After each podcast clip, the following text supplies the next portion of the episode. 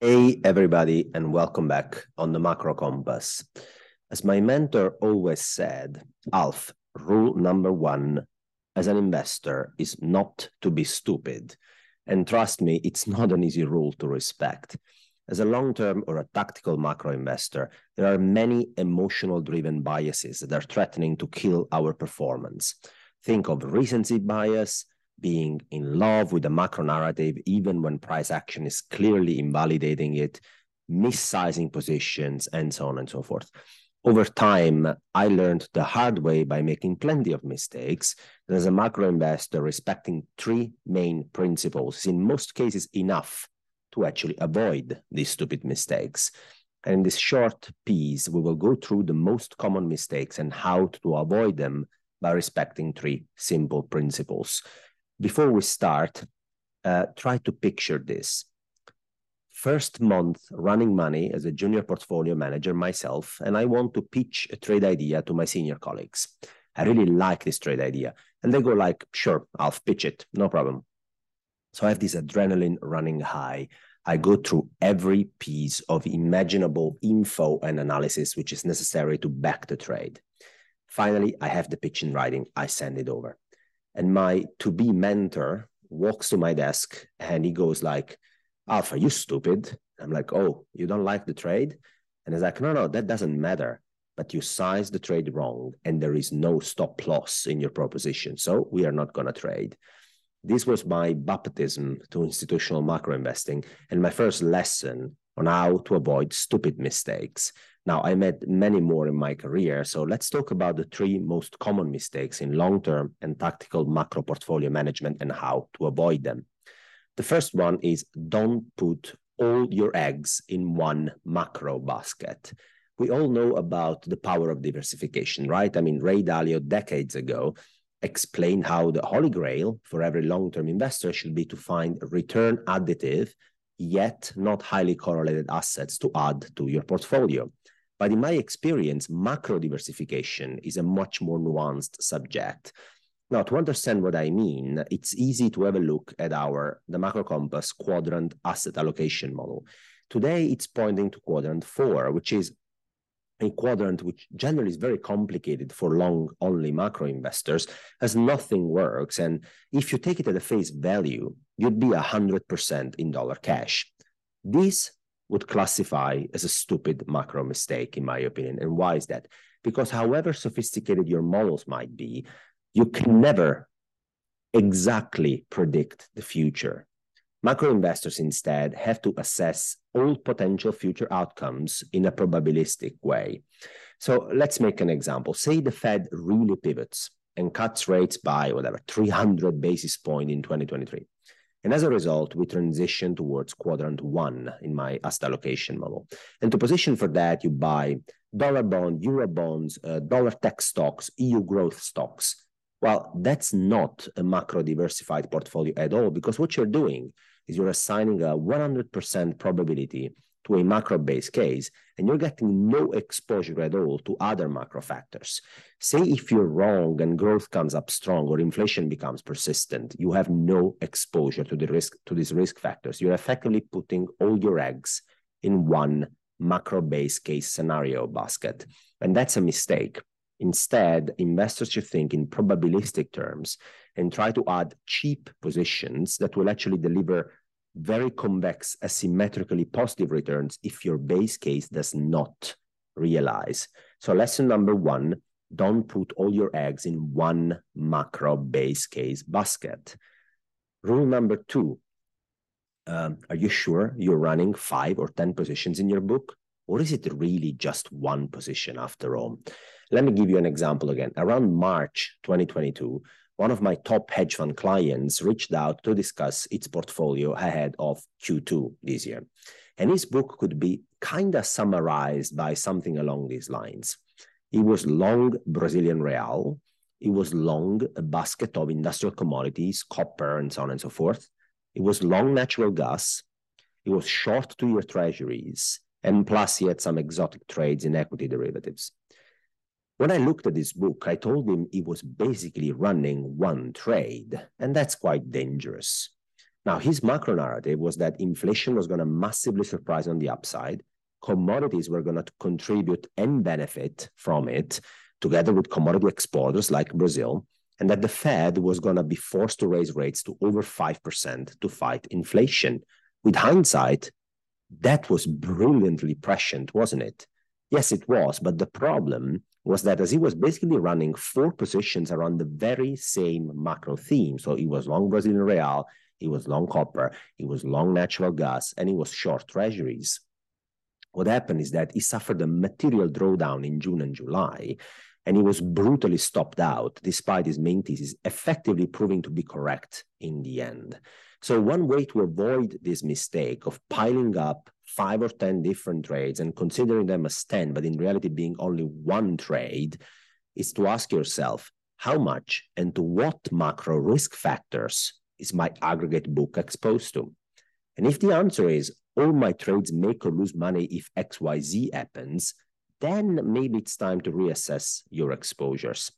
I find principal component analysis, PCA, very useful for that. It's a statistical technique that decomposes the data into principal components indeed. These components try to explain as much variance as possible in the book. They eliminate a lot of the noise around. They identify the main macro risk factors to which your portfolio is exposed. And yeah, PCA is a statistical analysis, can be relatively complex. It will be one of the features available to pro subscribers in the Portfolio Optimizer tool released in 2023.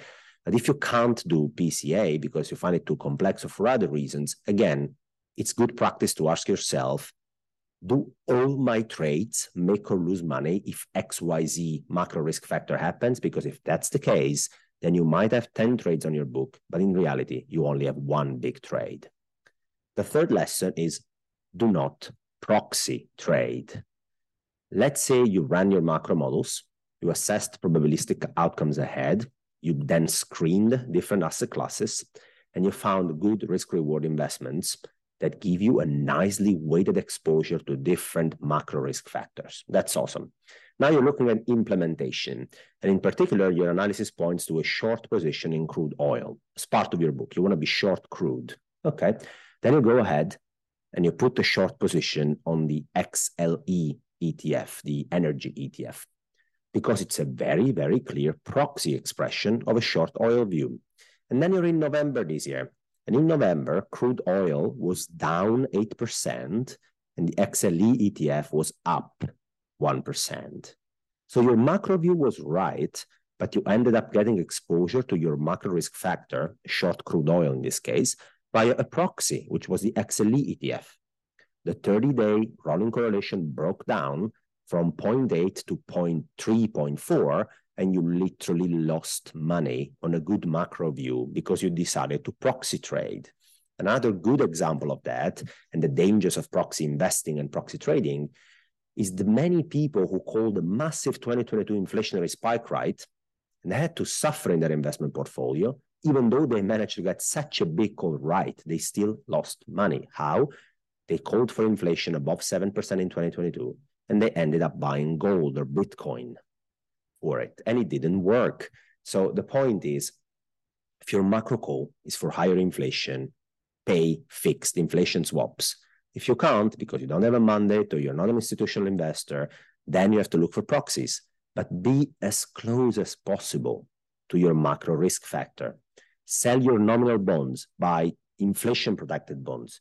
If you can't, yes, you'll have to buy commodities, but that, buy the ones with the tightest long term correlation to inflation. And gold is a real rates play, not an inflation play. In general, try to avoid proxy trading, proxy investing as much as possible. Or as my mentor used to say, don't be stupid, Alf, don't proxy trade. Now, the conclusions of this piece is that macro investing is a tough cookie being successful is very complicated, but in my experience, simply avoiding stupid mistakes sets us up on a pretty, pretty decent path already. And those three principles to follow to avoid these mistakes are don't put all your eggs in one macro base case basket. You cannot predict the future with 100% accuracy. Think in probabilistic terms. Try to look for positions that will either benefit across macro scenarios or that they will also deliver asymmetrically positive returns if your low probability scenario unfolds, because they will require only a small risk exposure in your in your portfolio. But if you're wrong on your base case macro scenario, you will have a trade to benefit from. B, you're really sure you're running 10 trades, or is it only one trade after all? Having 10 trades in your book does not guarantee macro diversification. It's important to ask yourself what are the macro risk factors behind each position? And if the answer is all my position benefit or lose money if XYZ happens, then it's way too many positions linked to the same macro risk factor. And three, do not proxy trade or invest. If you want to be long bonds, be long bonds, not long utilities because they're considered the bond proxy. For example, in general, don't be one of the many who succumbed to the sirens of proxy trading. This was it for today, guys. Reminder that from January 1st, this content and much more will be behind the paywall on the Macro Compass platform.